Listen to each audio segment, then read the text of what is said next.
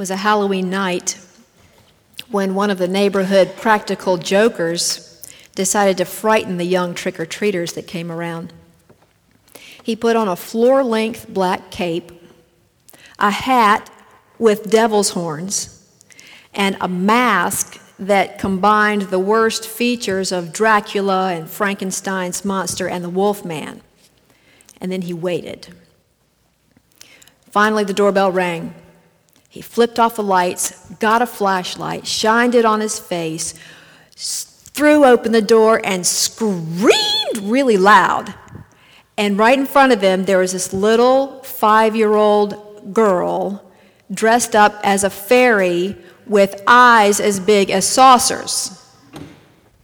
She stared at him for a moment, and her eyes went all the way up his cape and to his face. And then she said, is your mommy home?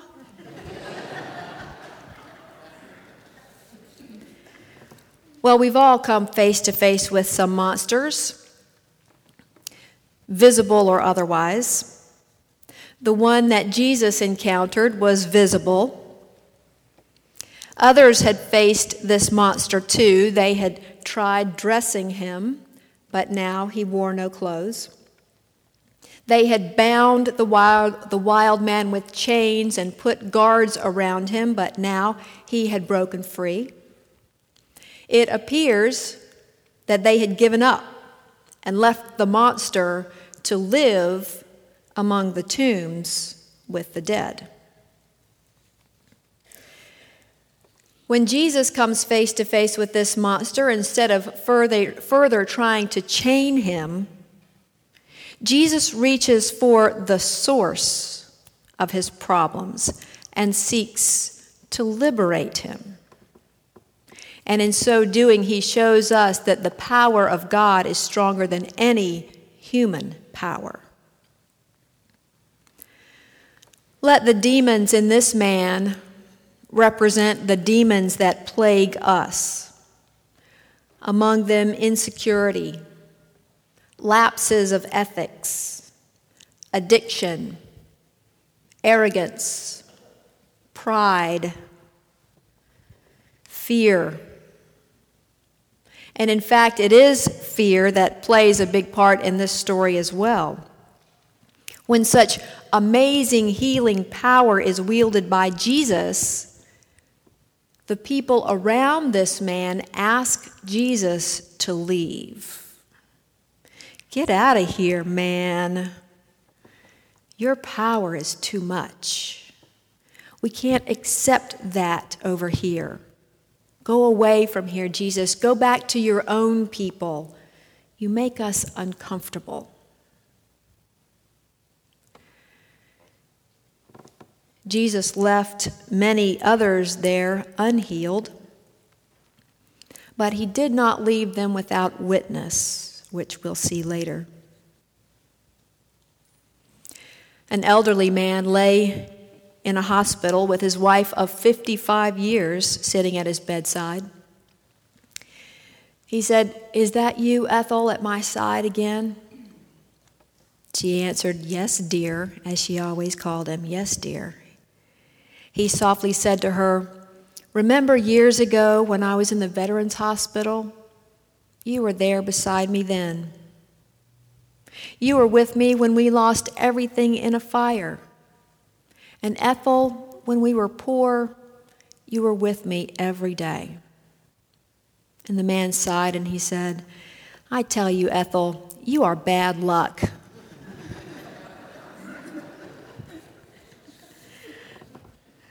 well, people see things differently, don't we?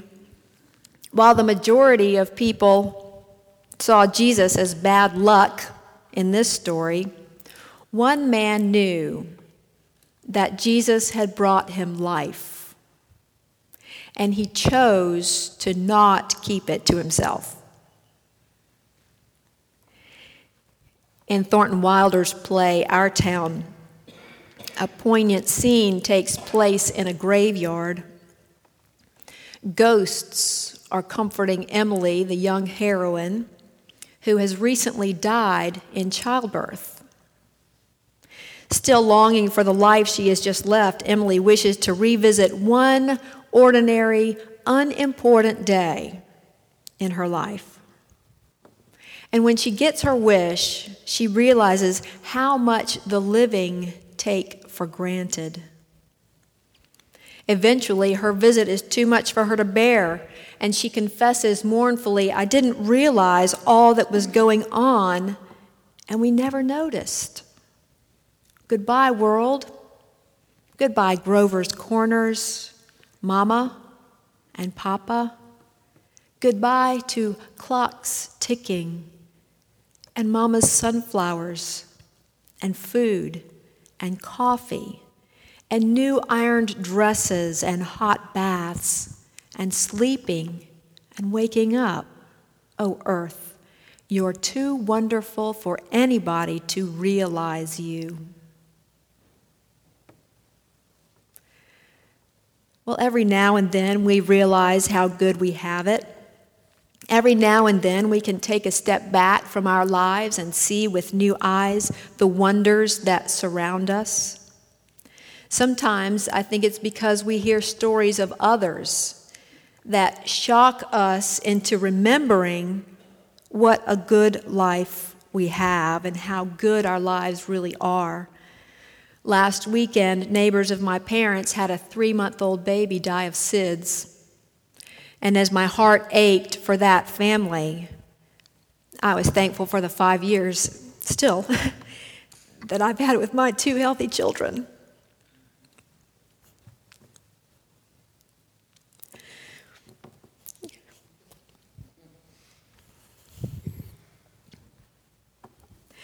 Earlier this week, I was frustrated by a delay in eye treatment. But then I'm humbled thinking about my mom, who's dealt with eye pain for a year and a half, and those who have no sight at all. As a church, we may dwell often on what we don't have. But when we hear of another church closing its doors, we remember the hope and strength that we have gained through each other. And we know that we would rather be here than any of the other hundreds of churches in the valley. Epicurus said, Do not spoil what you have by desiring what you have not. But remember that what you now have was once among the things you only hoped for.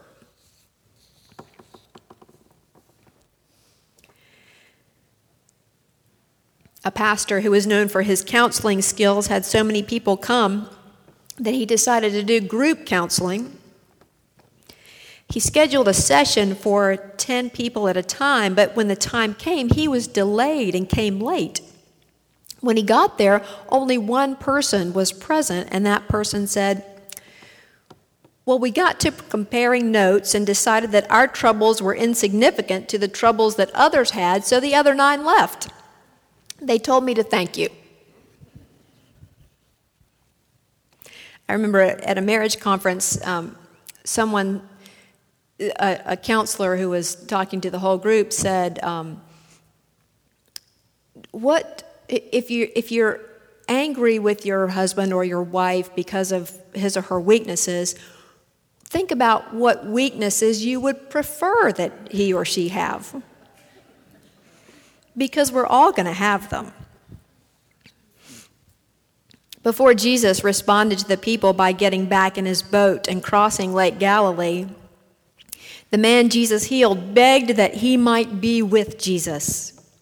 But Jesus sent him away, saying, Return to your home and describe what great things God has done for you. So he went away proclaiming throughout the whole city how much Jesus had done for him. Now, you think about that. This former monster has been complete, his life has been completely turned around. He's been completely healed by Jesus. And so the depth of his gratitude transforms him into a home missionary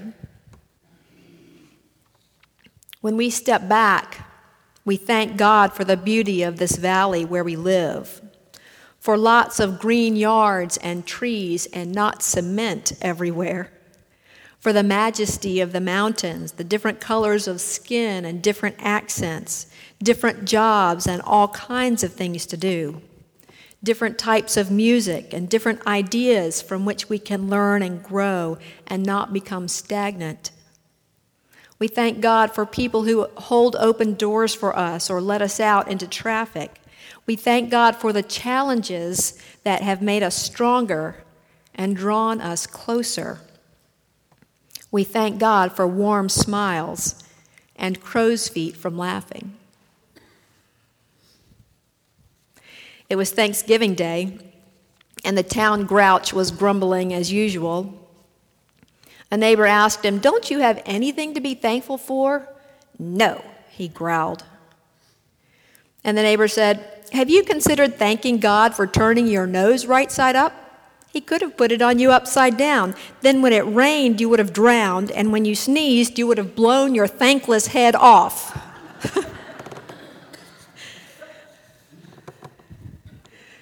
what can we do then to develop a continuing attitude of gratitude. Several years ago, Sarah Ban Breathnach offered a book called Simple Abundance, in which she left space for you to write at the end of each day five things for which you're grateful. Five different things. She and others found that making this a practice developed them into more positive and fulfilled people. And Susie Michelle Cortright offers five more practical ways to cultivate an attitude of gratitude. She says having an attitude of thankfulness, of gratitude, keeps us centered and wards off jealousy and negativity. The first one, she says, choose your friends wisely. If you strive to be spiritually strong, supportive, empowering, intelligent, energetic, and positive, seek those characteristics in others. Know what kind of friends will nurture you and set out to find some. Her second suggestion is to help your friends cultivate gratitude. Day by day, hour by hour, make a goal to stop complaining about your life as you make a pact with your friends to cut the complaints from your conversations. Number three, give the gift of gratitude to our children. Help children to be satisfied with the simple things while giving them the innate power and ability to achieve whatever they want in life by living that way yourself. Fourth, say thank you. Think about whom you appreciate. Let them know whether it's your parents, your children, your friends, your partner, a teacher, a cashier. Make it a habit to say thank you, and your attention will suddenly turn to all the things people do for you. Fifth, be mindful of the little things. Strive to be aware of all the aspects of your personal, professional, and family life for which you're grateful. Try to notice the details. She concludes as we focus on what we have, not on what we don't have, we can help one another have more gratitude for the gift of life. A boy playing baseball alone was heard to say, I'm the greatest hitter in the world. And as he does that, he tosses up a ball and he swings, strike one. So he goes to get the ball, picks it up, throws it up again as he does, I'm the greatest baseball hitter in the nation. Strike two. Picks up the ball, examines it, looks at his bat, examines it. All right, I'm the greatest baseball hitter ever. Strike three. Wow, strike three. I'm the greatest pitcher in the world. he turned it around. He turned it around. We can do the same. Turn things from negative into positive.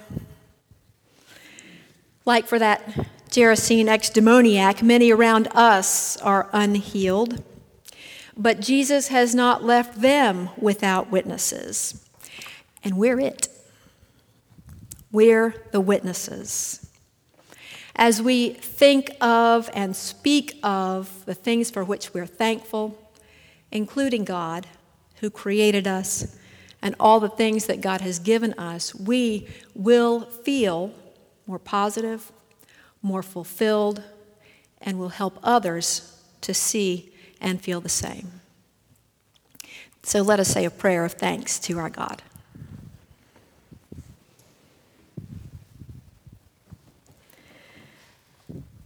Holy One, we thank you for hearing our prayers of thanksgiving, for all the beauty that surrounds us, especially in the people in this place.